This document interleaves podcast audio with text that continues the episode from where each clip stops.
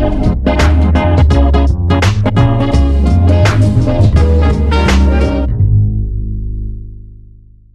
Benvenuti e benvenute a Digital Queens, il podcast dedicato a tutti e tutte coloro che lavorano o vorrebbero lavorare con i social media e a chi vuole semplicemente tenersi aggiornato o aggiornata su quello che sta succedendo nel mondo digital.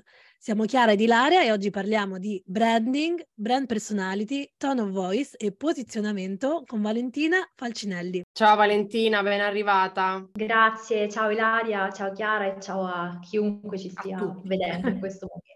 Allora, Valentina, ve la presento velocemente per chi non la conosce ancora, è CEO e direttrice creativa dell'azienda, dell'agenzia di branding Penna Montata.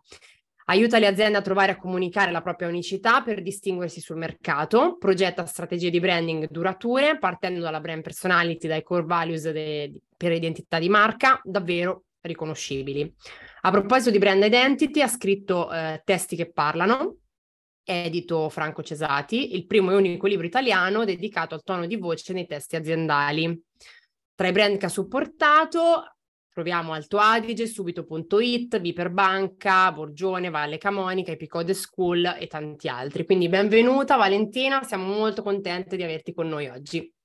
Grazie ancora per il, vostro, per il, vostro, invito, è un piacere per me essere qui in vostra compagnia e poter parlare un pochino di quello di cui mi occupo tutti i giorni da, da un po' di anni. Ecco. Parlando appunto di anni, raccontaci un po' qual è la tua storia professionale, come sei arrivata ad occuparti di tono di voce, di brand personality e poi cosa si intende sia per tono di voce che per brand personality. Allora, io ho iniziato a lavorare come, come copywriter Dopo diverse esperienze in agenzie, ehm, ho capito che la vita d'agenzia non faceva per me e ho pensato bene di aprirne una tutta mia. E, ehm, ho iniziato appunto a collaborare con dei brand, eh, dapprima più piccini, poi sempre più grandi, più importanti e sono arrivata a un certo punto in cui mi sono resa conto che in realtà quello che stavo facendo, voglio dire che mi stesse stretto perché il copywriting resta, come dire, la mia stella polare in qualche modo, no? Però non mi rappresentava più pienamente rispetto a quello che, che stavo realmente facendo con, con, i clienti, perché spesso erroneamente quando si pensa al copywriting mh, si pensa a persone che scrivono cose, eh, che ci sta, però è soltanto, come si suol dire, la punta dell'iceberg, perché in realtà prima del copywriting, del copywriting c'è tutta la parte di progettazione e di strategia che mi ero resa conto a un certo punto era diventata quasi predominante poi rispetto alla scrittura perché mi ero resa conto che chi arrivava in agenzia magari mi chiedeva i testi ma aveva proprio mancan- cioè mancava di quelle che erano le basi per comunicare che non sono i testi, i testi arrivano ma dopo tutto un processo di costruzione di un'identità di marca. E qui veniamo appunto allo switch o meglio a a quello che viene prima del, del, copywriting, che è la parte diciamo più tattica, finale rispetto a quello che è un progetto di branding. Um, negli ultimi anni mi sono specializzata appunto in branding. Um, il branding è quella, um, quell'insieme di attività che puntano a creare una, una marca riconoscibile che si posizioni nella mente delle persone. All'interno delle varie attività che coprono lo spettro del branding, c'è quella della brand personality e dell'identità verbale. E tutte e due fanno capo a un obiettivo, cioè rendere una marca riconoscibile e umana. Si parla sempre di più di antropomorfizzazione della marca, ovvero di come trasformare la marca in una persona conferendole degli attributi umani, perché ricerche e studi hanno dimostrato che le persone, i consumatori, tendono a fidarsi più di altre persone rispetto alle aziende e quindi le aziende devono cercare di comunicare alle loro persone come se fossero esse stesse delle persone, che poi in realtà è così, perché l'azienda sì è un'entità, però in realtà è fatta da persone. Il mio lavoro è appunto quello di trasformare le aziende in persone eh, identificare tra- i tratti caratteristici della personalità, identificare le caratteristiche della voce, identificare i valori portanti e i messaggi ricorrenti. E proprio a proposito della brand voice, eh, è il modo con cui l'azienda comunica la sua personalità attraverso le parole. Noi possiamo dire lo stesso messaggio, ma comunicarlo in forme completamente diverse utilizzando artifici linguistici, uno stile linguistico, parole diverse che trasmettono una personalità diversa. Non so se sono stata spiegata, ma questo è un pochino uh, l'estratto, il succo di quello che faccio. Allora, assolutamente sì, hai detto già tantissime cose, ma andiamo per ordine.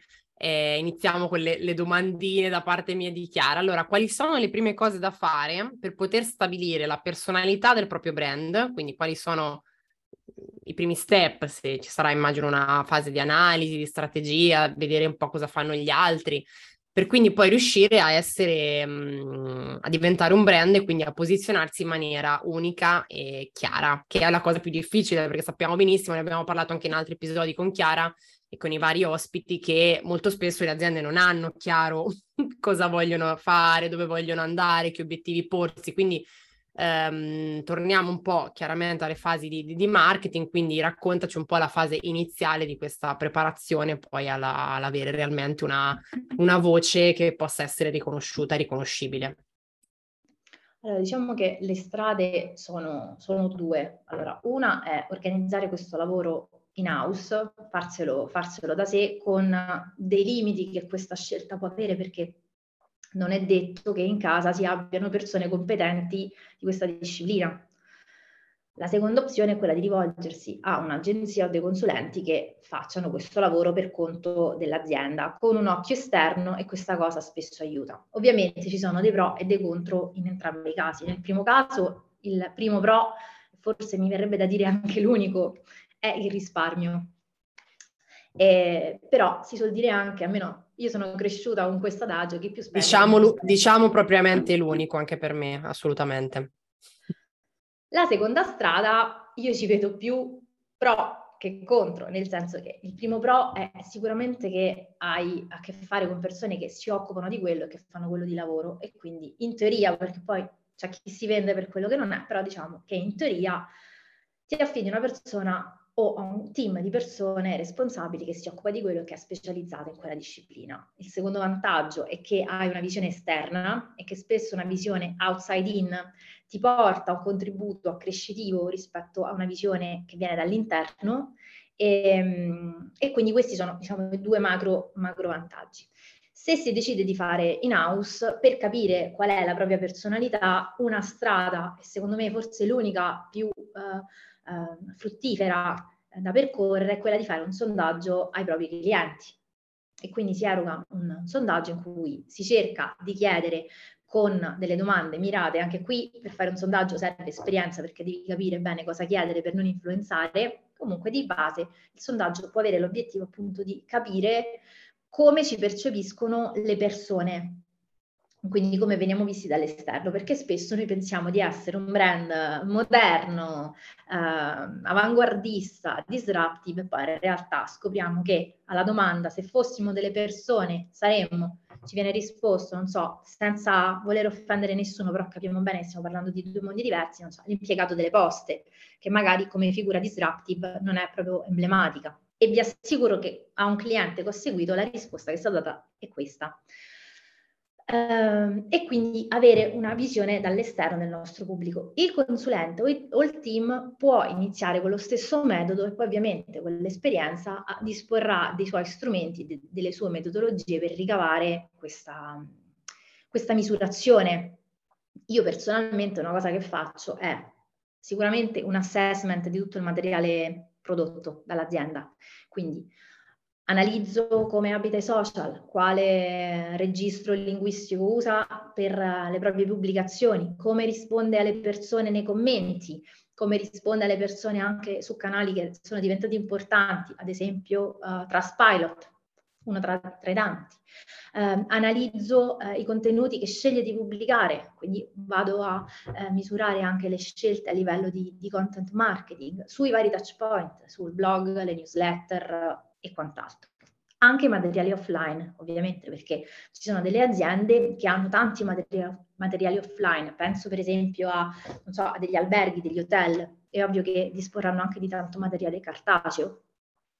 E mh, mm, faccio anche un'analisi comparativa rispetto ai concorrenti, quindi utilizzo solitamente una matrice all'interno della quale vado a posizionare il brand per il quale sto lavorando ehm, rispetto e cerco di capire come si posiziona secondo appunto questa matrice rispetto ai suoi concorrenti.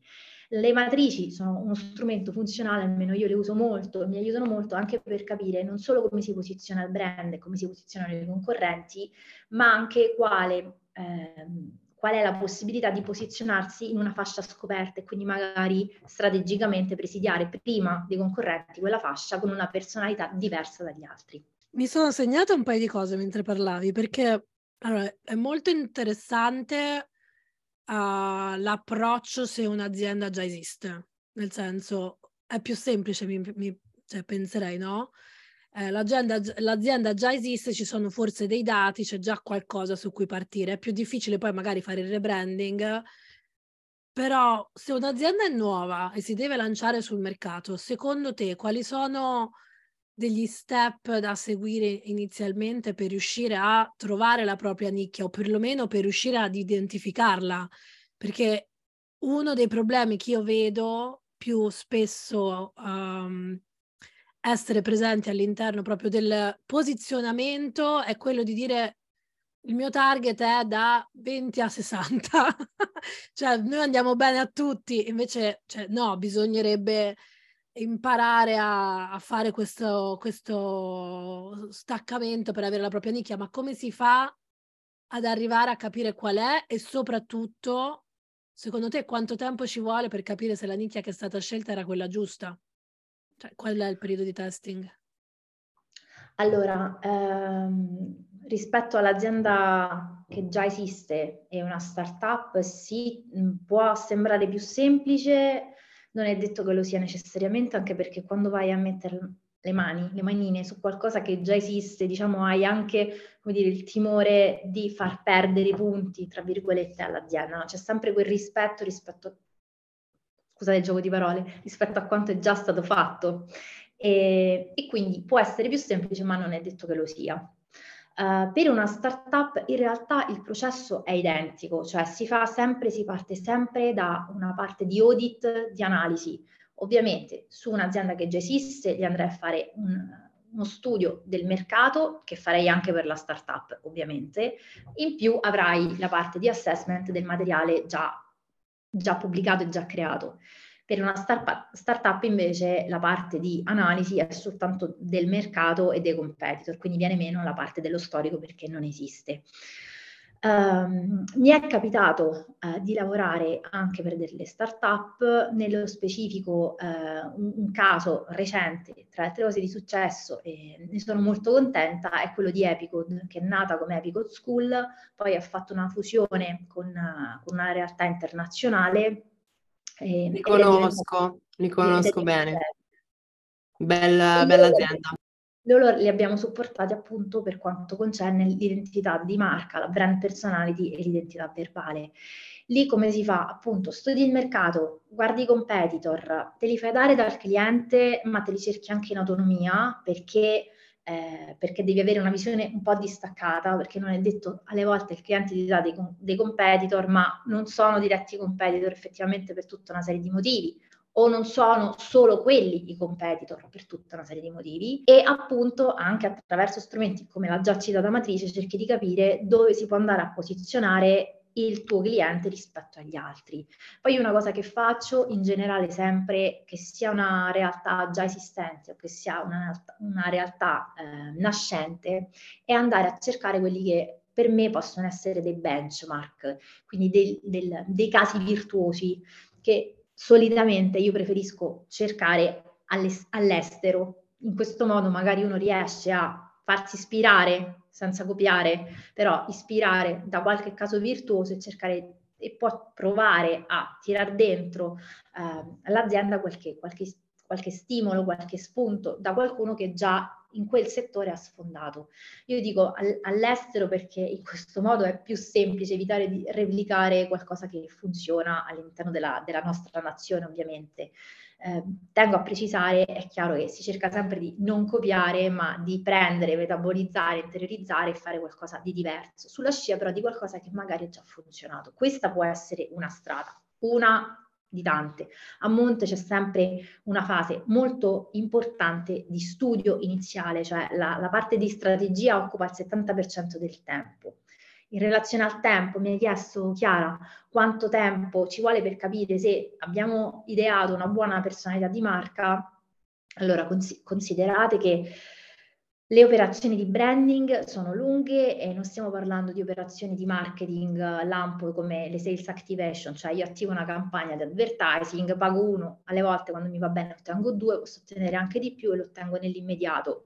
Con il branding i risultati arrivano ma ci mettono un po' più di tempo. Io dico in linea generale un annetto di, di assestamento serve. Mm, tirare le somme prima è veramente inutile, cioè veramente inutile. Infatti mi collego a questa cosa perché è un tema che dibattiamo spesso su, questi, su, queste, su questa nostra piattaforma, su questo podcast, perché appunto siamo tutti consulenti e ci rivolgiamo chi, sia, chi ci ascolta, insomma fa il, fa il consulente, il freelance, il social media manager e quindi spesso parliamo con i clienti, anzi mh, mm, parliamo tantissimo con i clienti che però spesso non ci ascoltano, no? È un tema chiaramente ricorrente.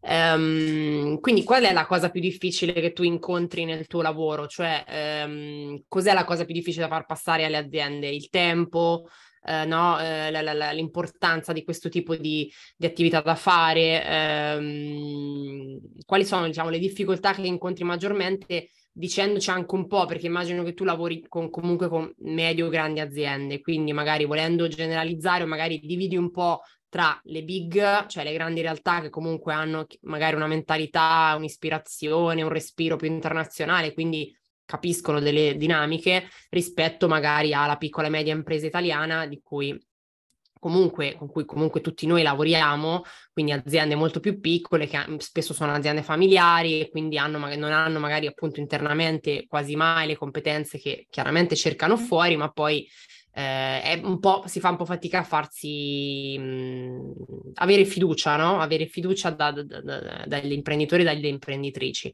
Quindi raccontaci un po' le, tu- le tue e le vostre difficoltà. E poi come le superate, eh? Poi anche perché sì, Quello, sì, io sono molto interessata a come poi vengono superate questi scogli di, di percezione del cliente che a ragioni Ilaria sono a volte altissimi.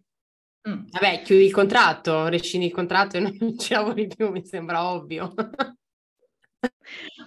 Allora, eh, nel mio caso specifico, e qui appunto facciamo una distinzione tra aziende piccole e medie e multinazionali, grandi brand.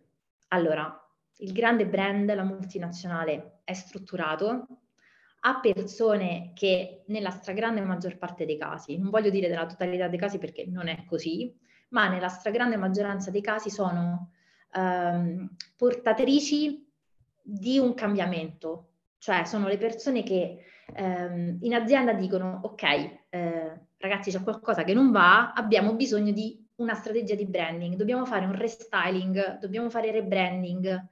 E quindi loro sono già consapevoli di quello di cui hanno bisogno e nella stragrande maggioranza dei casi conoscono anche il valore economico di un certo tipo di uh, progetto. Un progetto di branding non è il logo che è proprio l'ultima delle ultime delle ultime cose, eh, è tutto quello che c'è prima. E quindi sono consapevoli del valore di un percorso di crescita attraverso la, l'identità di marca e quindi sanno che quando gli arriva il preventivo più o meno la fascia di prezzo e non, non ti cadono dalla sedia, diciamo così quindi hanno anche una disponibilità economica.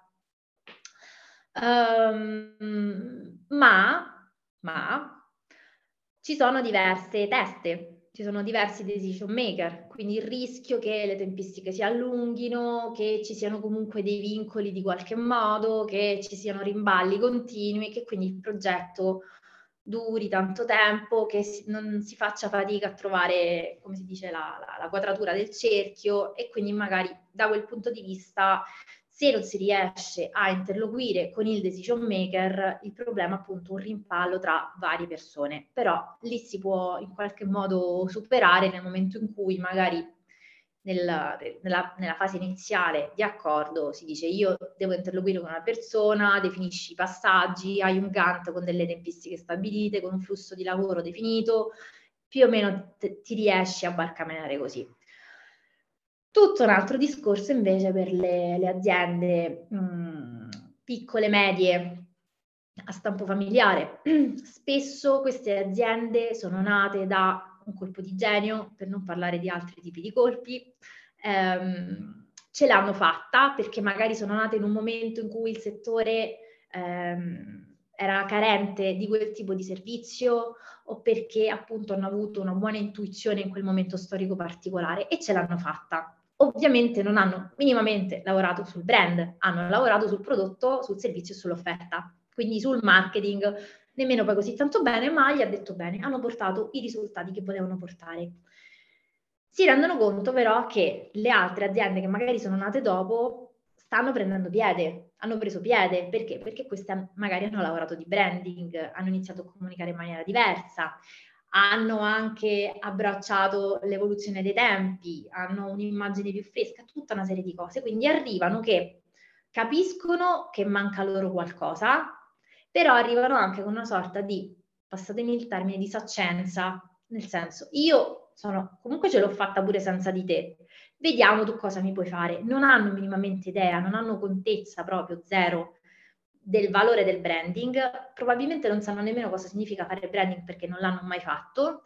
E quindi Scusa qui la fatica... Valentina, la, fa- la famosa frase a me che mi serve il marketing se i clienti già ce l'ho. Eh sì.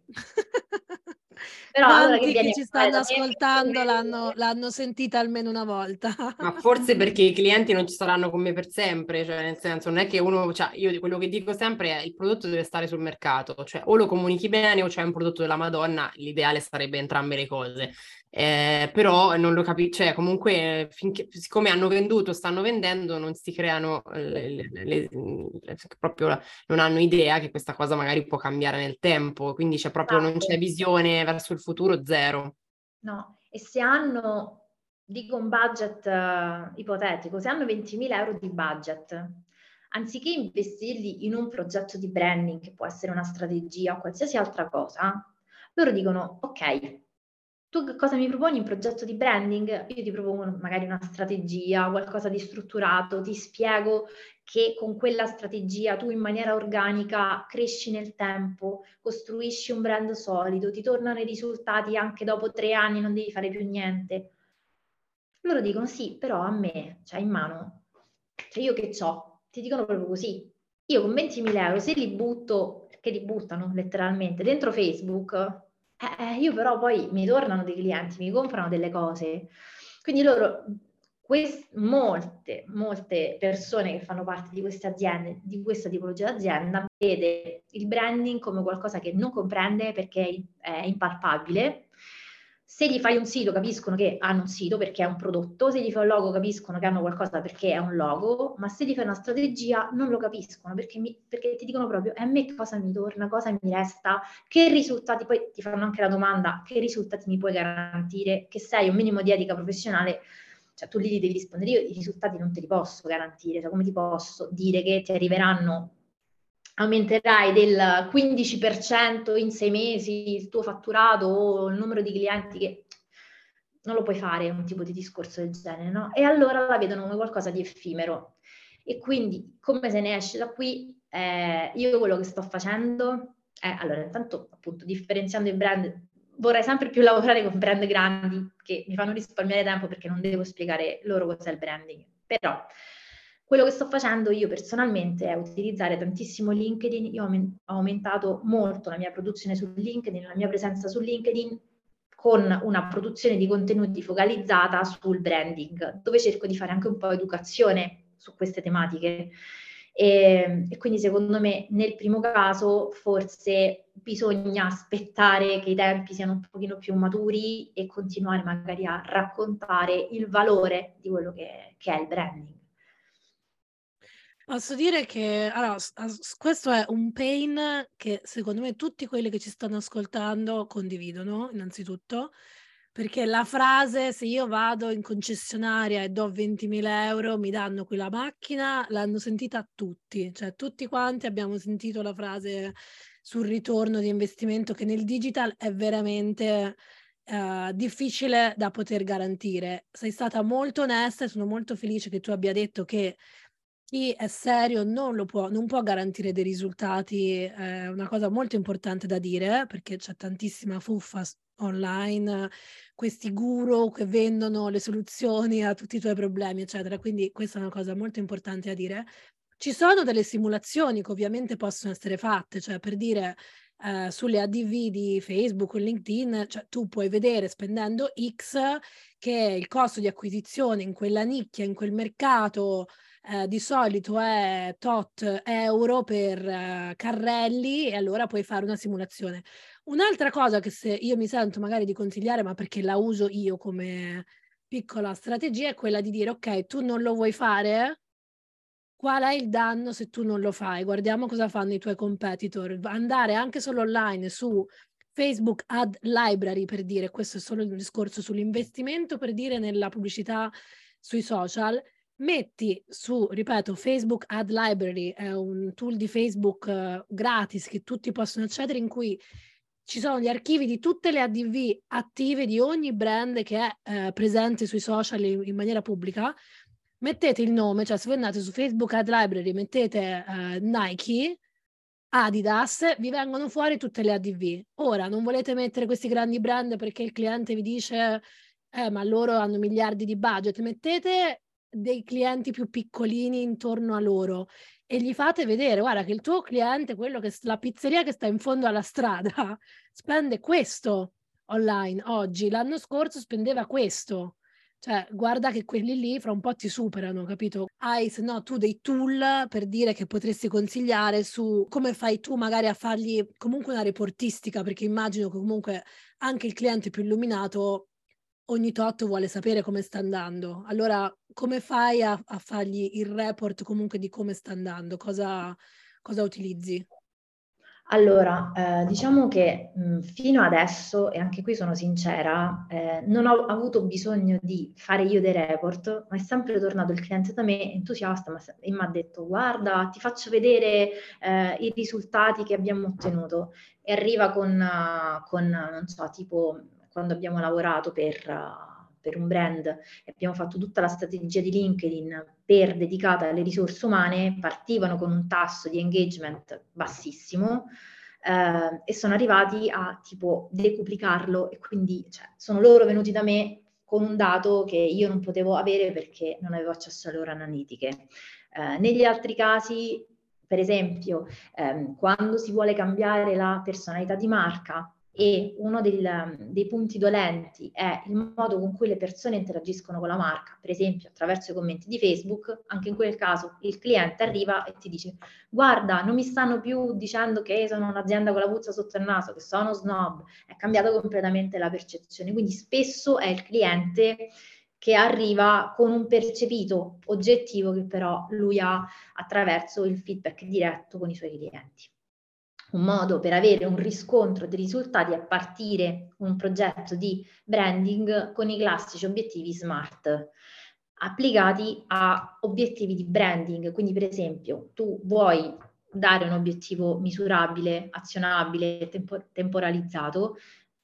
Per esempio, dici eh, voglio aumentare del 10% a livello del funnel, quindi awareness, consideration e bla bla bla, nel punto della consideration puoi aumentare del 10% la considerazione di questo segmento particolare di pubblico che tu a monte in fase di analisi hai identificato e a cui hai dato un nome entro, non so, dicembre 2023. Voglio par- passare dal 5% al 10% e lì ti dà un obiettivo che è realistico, che non è, che non è assurdo ma al contempo diventa ambizioso e lì hai un, metro per misurare questa crescita. A livello di tool veri e propri di reportistica, Uh, non ci sono, ci possono essere dei tool che possono misurare il sentiment, però nella maggior parte dei casi, dico la sincera verità, non servono nemmeno perché il cliente nel momento in cui lavora tanto anche a livello di customer service, eh, di community management, è il cliente stesso che questi tipi di dati ce li ha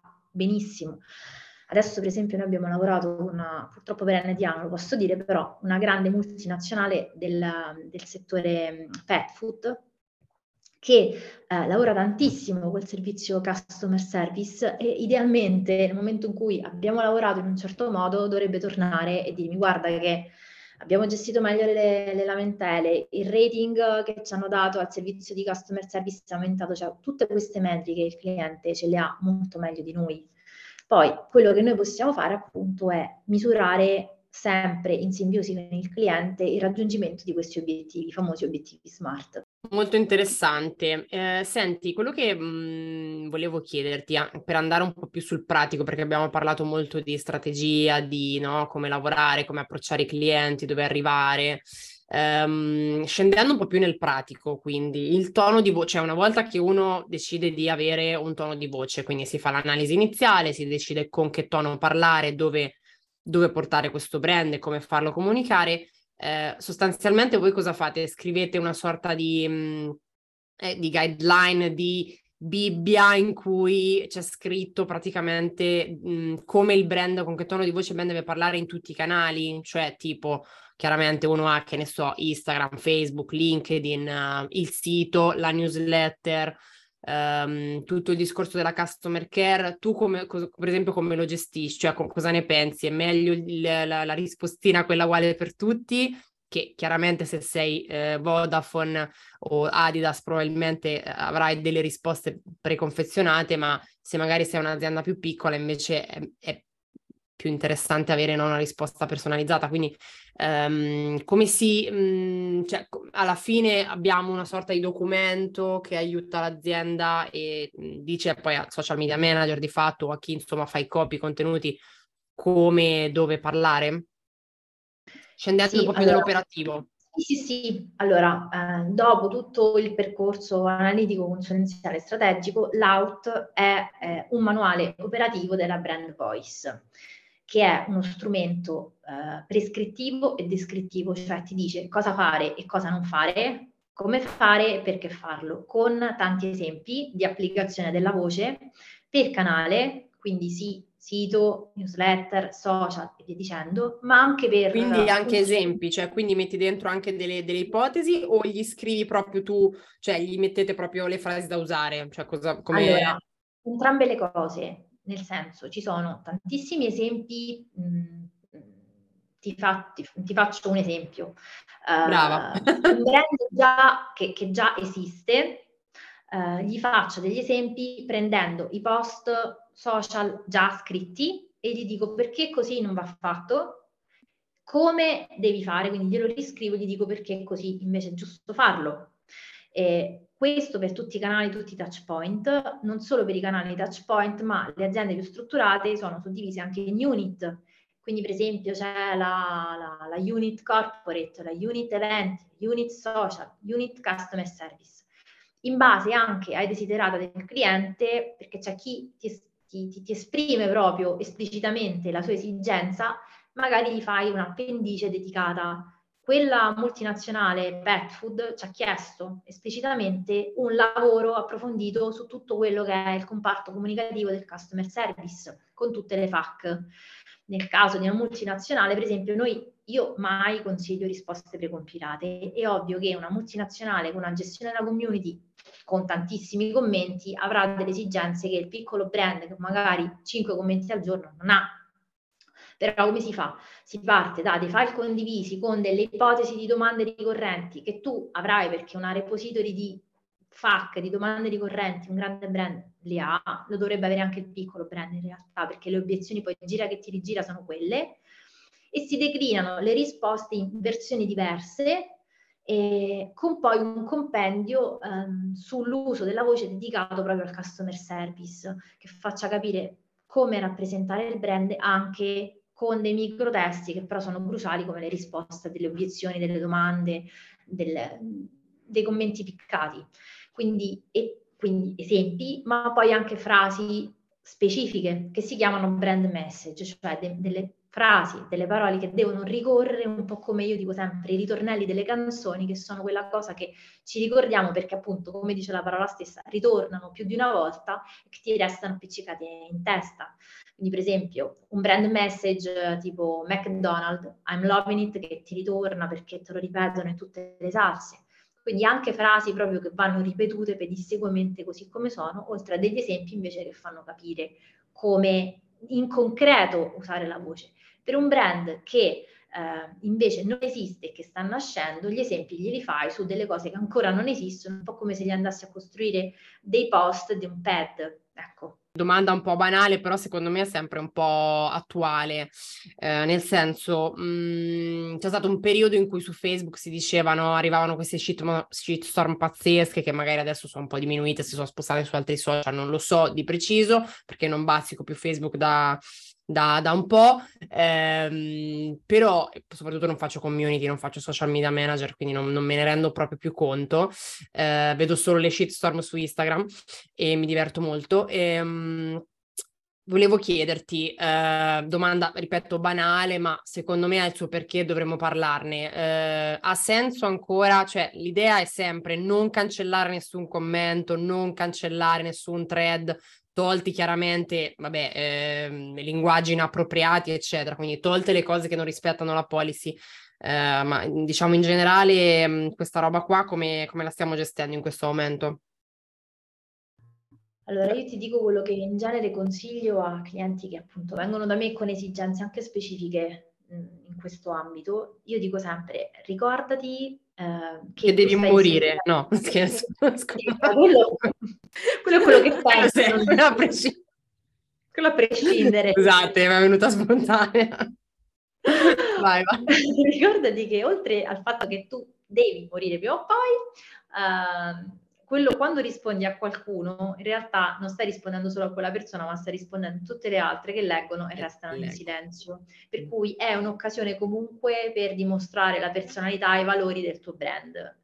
E ovviamente ma... poi se quella persona continua a sfagiolare, cioè non è che devi continuare a rispondere all'infinito, a un certo punto mm. c'è anche il tasto No, perché blocco. tendenzialmente allora c'è quello che poi col, al secondo commento smette o torna sui suoi passi o si riprende, ma c'è quello che lo fa apposta, lo, lo stalker, sì, l'hater, eccetera, eccetera, è anche magari pagato per farlo, quindi mi immagino su una pagina di un personaggio politico piuttosto che eh, su dei brand molto esposti su temi legati al clima, senza fare nomi, ma ne potremmo fare eh, istituti bancari piuttosto che aziende energetiche mm, o Trenitalia, poveri, che io ogni tanto mi sento pure male per loro perché ormai lì è diventata proprio anche la norma parlare male di Trenitalia, che è una roba che a me sinceramente mi ha anche un po' rotto le palle. Ehm, perché comunque c'è gente che lavora, cioè non è che perché il treno è in ritardo è colpa del, del, del social media manager o del capotreno, no? Quindi c'è tutto un sistema che non funziona e diciamo che la lamentela sui social serve secondo me un po' a poco. Ehm, quindi comunque sì, va risposto sempre, va comunque dato seguito anche al commento acido, stizzito, anche se è, è palesemente un commento eh, costruito ad hoc tu non lo eh, puoi sapere al... con certezza, il fatto è che non lo puoi mai sapere con, con, con, certezza certificata, però poi non gli dai corda, cioè a un certo punto... E poi non continui, ecco, se questo continua, insomma, se il commento va avanti in imperterrito, dopo un po' smolli, però lasci tutto lì, cioè lasci le prove. Ok. Sì, tendenzi- tendenzialmente sì. Ok, bene. Ci sono tantissimi eh, modi di fare questo. Io ho, ho, ho esperienze di clienti che non, non, invece tagliano tutto sul nascere e cioè solo risposte a domande pertinenti ai servizi o il prodotto, qualsiasi sorta di uh, lamentela di viene tagliata, messa sul DM, eccetera. Però questo è un altro argomento di cui potremmo parlare in un altro episodio. Una cosa che mh, volevo sapere era se uh, Valentina avevi voglia di mh, co- avevi altri consigli, cose da tenere a mente per chi ci ascolta? in chiusura e poi soprattutto per chi magari vuole approfondire questo argomento, se hai dei consigli di letture o di podcast, di qualsiasi ecco, cosa io infatti volevo chiedere, Volevo chiedere anch'io a Vale perché poi loro eh, come agenzia fanno un sacco di corsi, anzi io ti ho conosciuto così, Valentina, avete fa- fatto sempre moltissima formazione, quindi volevo chiederti insieme alla domanda di Chiara, quindi ricordati la domanda di Chiara più la mia, ehm, se consigli a un social media manager comunque di informarsi, quindi fare un corso fatto bene, magari come il vostro, comunque informarsi rete, leggere e comunque continuare a mh, fare questo lavoro da soli, cioè internamente, diciamo, il social media manager o l'azienda, oppure se ehm, sarebbe preferibile magari appunto appoggiarsi a chi questo lo fa di lavoro e fa solo quello, perché poi è una cosa che mi piace molto di voi che fate solo una cosa, che è una roba che non fa più nessuno, cioè quindi un po' come me che faccio solo digital PR, influencer marketing e contenuti, no, voi fate fondamentalmente scrittura e eh, brand per, personality, quindi insomma eh, io la mia risposta la so già, immagino che sia anche simile alla tua, però mh, dici un po' ecco, com- come, potremmo, come potrebbero muoversi i social media manager del futuro. Allora, eh, sì, sulla specializzazione Ilaria sfondi una porta aperta. Eh, purtroppo chi si specializza da un certo punto di vista poi perde anche clienti, soprattutto perché le grandi realtà cercano sempre un punto di riferimento che faccia loro tutto, non si rendono conto che in realtà scegliere chi ti fa tutto significa comunque avere tutto fatto, non per forza allo stesso livello qualitativo. No? Eh, ma anche i piccoli però, eh? cioè anche, anzi per il piccolo è ancora più, più, più semplice piccolo. avere una persona che fa tutto perché non hanno poi i soldi, mentre il grande avrebbe modo di, piccolo no, quindi in realtà è un po' per tutti così, quindi il tema è molto ampio. Sì, Uh, allora, io sicuramente per quanto riguarda il tema della brand personality e del tone of voice, dico una cosa che dico sempre, qualsiasi workshop, evento, corso io faccia. Uh, è l'Everest della scrittura, ci si arriva dopo aver maturato esperienza perché devi aver lavorato per tanti brand diversi per settore, tanti brand diversi dello stesso settore e devi poi avere cer- un certo tipo di sensibilità, perché qui non si tratta di saper scrivere e basta, ma devi aver sviluppato delle competenze strategiche di branding. Quindi di base bisogna studiare anche quello che è il mondo del branding. Quindi è, è copywriting, ma ha molto di branding, il tone of voice e la, la brand personality, più branding che, to- che, che copywriting. Uh, per quanto riguarda Uh, la formazione, uh, io sono sempre per uh, dare le, le, l'ampia scelta, nel senso da un lato c'è sicuramente la strada della, della, della formazione da autodidatti, per cui si, scel- si scelgono dei, dei corsi eh, si scelgono dei libri. Io, per esempio, beh, ho scritto testi che parlano, l'avete detto, ci sono dei, dei, dei, testi in inglese, anche un libro che si chiama Strong Language, che è uscito da relativamente poco e che vi, vi, vi consiglio di leggere. Poi ne ho un altro paio, pardon, devo prendere, io ho qui la mia libreria Kindle così non storpio nomi perché è una cosa che non amo fare. Allora, strong language, ve l'ho detto, e poi quest'altro che secondo me è molto interessante, language, tone of voice, the word three way. Anche questo è molto, molto ben scritto. E poi sul branding, bold brand di Josh Miles. Poi mm, il suggerimento che ho dato all'inizio vale ancora adesso, farsi guidare da chi è specializzato in una cosa, eh, sicuramente io credo dia più frutti rispetto a muoversi da soli con il rischio poi di sbagliare. E sappiamo bene che quando poi si parla di tematiche delicate come il posizionamento, la personalità, l'identità di marca, un errore non significa eh, ti ho dato una personalità ironica invece devi essere serio, vabbè dai sistemiamo le cose, non è così perché se sbagli lì toppi, perdi clienti, perdi fatturato, perdi credibilità e poi fare un rebranding diventa un po', un po complicato, ecco. Quindi io dico sempre quello che ho detto all'inizio, chi più spende meno spende e poi ci aggiungo una piccola appendice e magari più guadagna in futuro. Ecco, quindi la strada secondo me è sempre rivolgersi a chi le cose le fa. Poi magari una volta che hai visto come si fa, forse studiato così ti puoi anche azzardare tu, però appunto resta un azzardo, io lo dico. pure per portare acqua al mio mulino, eh, diciamoci la verità.